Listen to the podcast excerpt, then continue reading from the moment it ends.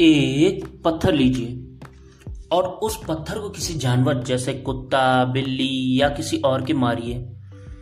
आप देखेंगे कि वो जानवर डर के भाग जाएगा।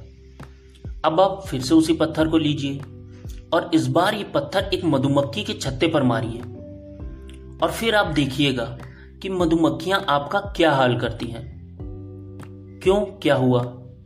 पत्थर तो वही है और आप भी वही हैं। तो ऐसा क्या फ़र्क आ गया तब में और अब में? बस इतना ही कि तब जानवर एक था, अकेला था और मधुमक्खियाँ एक हैं, संयुक्त हैं। That's the power of unity आप ना तो अपने आप को गले लगा सकते हैं और ना ही अपने कंधे पर सर रख के रो सकते हैं। एकता में ही शक्ति है बॉस यदि संभव हो तो संयुक्त रहें, संगठित रहें। ज़िंदगी में किसी का साथ ही काफ़ी है, कंधे पर किसी का हाथ ही काफ़ी है। दूर हो या पास, क्या फ़र्क पड़ता है? अनमोल रिश्तों का तो बस एहसास ही काफ़ी है। हेलो दोस्तों, मैं रिक्की एक डिफरेंट प्लेटफॉर्म से आपका स्वागत करता हूँ। जल्द ही मैं आपसे अपने पॉडकास्टेस के माध्यम से भी रूबरू होऊँगा। Till then bye bye